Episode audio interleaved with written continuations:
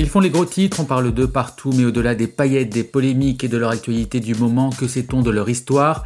Je suis Laurent Berbon, et chaque semaine dans On parle d'eux, je vous raconte les débuts et le parcours de personnages publics au cœur de l'actualité. On parle d'eux, épisode quatorze.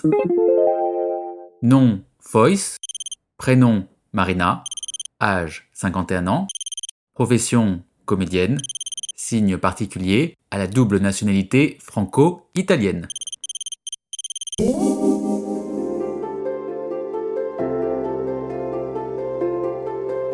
De la comédie, de la romance, du drame, du burlesque, il y a de tout dans la liste des films qui seront à l'honneur lors des prochains Césars, une liste que ne reniera pas Marina Foïs, d'abord parce qu'elle sera la maîtresse de cérémonie le douze mars prochain, ensuite parce que cette liste lui ressemble, elle qui manie aussi bien l'humour absurde que le tragique, une des rares actrices à savoir tout jouer. Elle nous a habitués à rire, avec la troupe des Robins des Bois ou encore la tour Montparnasse Infernale. Tu es mignon mais tu es un tout petit peu con. Elle nous a pris à contre-pied en basculant ensuite dans le registre dramatique qui, disons-le, lui va encore mieux. Je pense à Darling. Impossible à dire la vérité. Si j'enlève la broderie, il reste que la merde. Et la merde, ça n'intéresse personne. À Irréprochable et au bouleversant Polisse. Marina Foïs, c'est quarante-neuf films, cinq nominations au César, vingt et une pièces de théâtre et un Molière de la meilleure comédienne pour Les Idoles de Christophe Honoré. Du métier d'acteur, elle dit qu'il rend con parce qu'il instaure un rapport à soi qui n'est pas le bon. Ça tombe bien, l'actrice n'est pas du genre à se regarder trop longtemps le nombril, car Marina Foïs, c'est aussi un engagement, pour l'accueil des réfugiés notamment, et un franc-parler qu'elle met souvent au service de ses convictions, dans son viseur, le sexisme, l'homophobie, les fachos, bref, tout ce qui exclut l'autre. Marina Foïs, une bobo bisounours assumée, comme elle le racontait il y a trois ans sur Canal plus. Je m'en fous que ce soit ringard, l'utopie, les idéaux, les rêves. Chez Marina Foïs, enfin, il y a un goût prononcé pour la mode, la mode, la mode. Et une addiction aux réseaux sociaux, avouant non sans ironie, je m'occupe plus de mon Instagram que de mes enfants. Son compte affiche à ce jour cinq cent quarante-huit mille abonnés, mille cent quatre-vingt-neuf publications, pour l'essentiel dédiées à son amour du cinéma, un amour qui remonte à loin, très loin.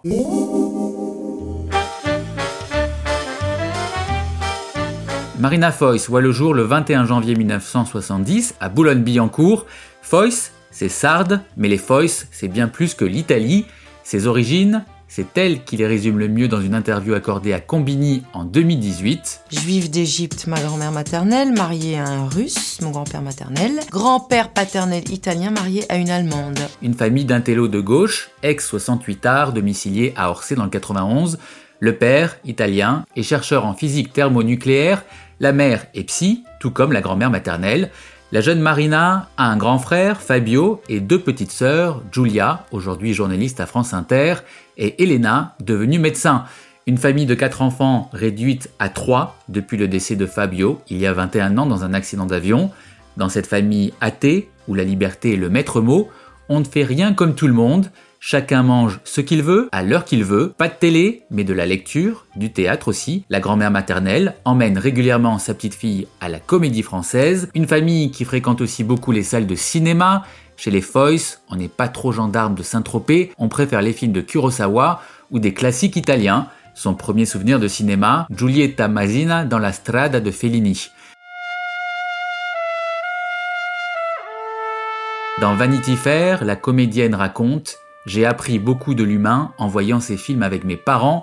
La France, comme seul berceau de la culture, ça n'existait pas chez moi. Résultat, je ne crois qu'au mélange des races, des cultures. » Ces étés, la petite Marina les passe en Italie, près de Naples, chez son grand-père, un architecte dont elle dira qu'il était beau comme un acteur.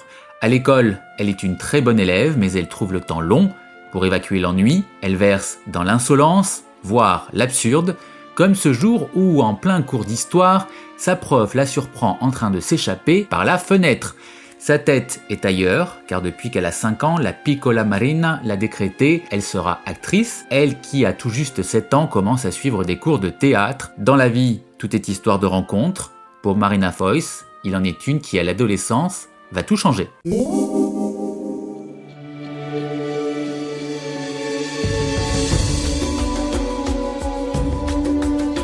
C'est en effet grâce à l'un de ses anciens baby-sitters que Marina Foïs va faire ses premiers pas sur les planches, un prénommé Jean-Marc Brisset, étudiant en art dramatique, qui lui promet alors qu'il la fera jouer dans ses futures pièces. Devenu entre-temps metteur en scène, il tient parole. L'adolescente n'a que seize ans lorsqu'il lui offre son premier rôle, celui d'Agnès dans L'école des femmes de Molière. Problème, la pièce est jouée à Toulouse. Lorsqu'elle l'annonce à ses parents, ces derniers, pourtant très ouverts d'esprit, tentent de l'en dissuader. Épisode raconté sur la R T B F en deux mille vingt. Mon père, euh, ça l'a rendu dingue, il était dans une colère folle. Il m'a dit « Ok, euh, je t'émancipe, prends ta liberté, ne me parle plus jamais de ton théâtre. Je ne veux plus en entendre parler, demande-moi du fric. Si t'en as besoin, je te laisserai pas crever de faim, mais ne me parle plus jamais de ton théâtre. C'est ta vie, vas-y, barre-toi. » Donc moi, en fait, j'ai eu super les chocottes, mais je me suis barrée. À Toulouse, donc, Marina Foïs connaît la vie d'une troupe de théâtre et ses nuits de fête. Un soir, dans un restaurant, elle tombe sur son idole de toujours, Jacques Higelin. La conversation s'engage, le chanteur, un brin éméché, lui balance cette phrase « Tu veux être actrice, tu seras une star ». Avant d'être une star, la jeune femme se souvient de la promesse faite à ses parents, passer son bac par correspondance, et qu'elle décroche avec mention. Marina Foïs se voit déjà jouer Iphigénie à l'Odéon, mais elle déchante lorsqu'elle rate le concours d'entrée au conservatoire. Vécue comme une injustice sur le moment, elle reviendra avec humour sur cet échec en deux mille dix-neuf dans une interview à Canal plus. J'ai raté le conservatoire à l'époque où toutes mes copines rentraient. Je suis restée toute seule sur le trottoir. À vingt ans, j'étais arrivée à une période de melon assez indescriptible et ça m'a remis dans mes baskets. À vingt ans, Marina Foïs rejoint le cours Florent avec comme professeur une certaine Isabelle Nanty et surtout une nouvelle rencontre qui va tout changer, ses futurs camarades de la troupe des Robins des Bois. La joyeuse bande joue sa première pièce en quatre-vingt-seize. Il tape alors rapidement dans l'œil de l'acteur et producteur Dominique Farrugia qui les fait venir sur la chaîne Comédie, avant que la troupe ne déménage ses sketchs absurdes et décalés sur Canal plus. Salut, tu regardes Jim Kilo, une petite émission qui va t'aider à regagner tous les petits kilos que t'as eu tant de mal à perdre cet été. Une aventure collective qui se termine quelques années plus tard, après l'échec du film d'Alain Chabat.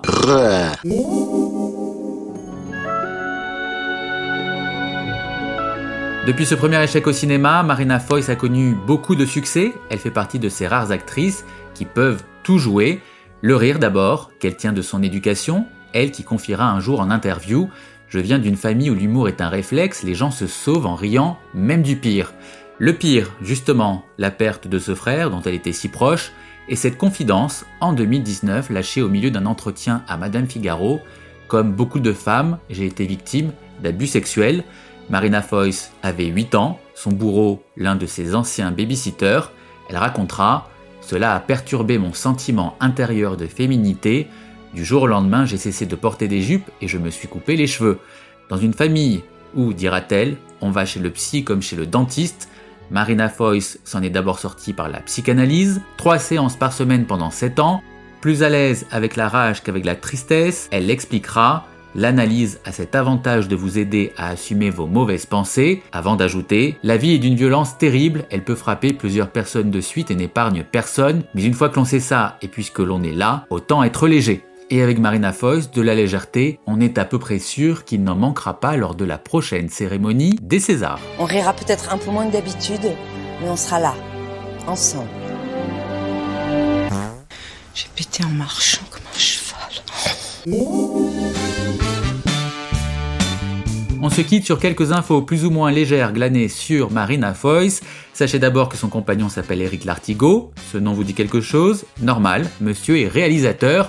On lui doit notamment la famille Bélier. Ensemble, ils ont eu deux enfants, Lazare, seize ans, et Georges, douze ans. Si vous voulez faire plaisir à cette fashion addict, achetez-lui du Isabelle Marant. Et si vous avez vraiment beaucoup de thunes, du Balenciaga. Ne lui proposez surtout pas un week-end à la campagne, la nature l'angoisse. Enfin, sachez qu'elle est très proche de Louane. La chanteuse l'appelle même maman. Merci d'avoir écouté ce nouvel épisode d'On Parle deux. Si vous appréciez, n'hésitez surtout pas à laisser des étoiles et un commentaire sur les plateformes de podcast type Apple.